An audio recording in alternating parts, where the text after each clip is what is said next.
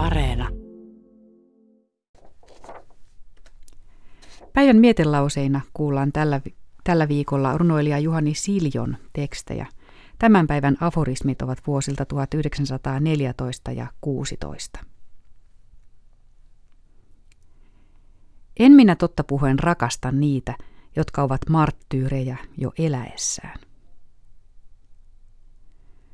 Summa summarum minä väitän, että jos meillä vielä syntyy kirjallinen renessanssi, niin se on ottava ydinvoimansa väkevämmästä maaperästä kuin kaupunkielämästä.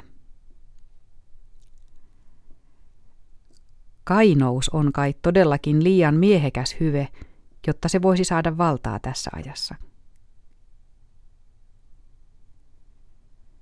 Satiirin erikoinen heikkous näytelmistössämme johtuu varmaan sivistyneen yhteiselämämme muodollisuudesta ja höllyydestä. Pitäisihän suomalaisen luonteen pohjilla sädehtiä paljonkin Ivan vuoristolakiteitä.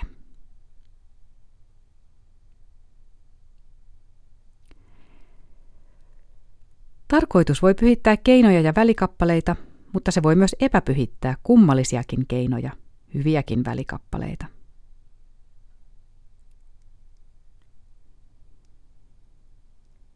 Ihmiskunnan historian aikana on koeteltu kaikkia yhteiskunnallisia ismejä yksitellen ihmiskunnan pelastavina periaatteina.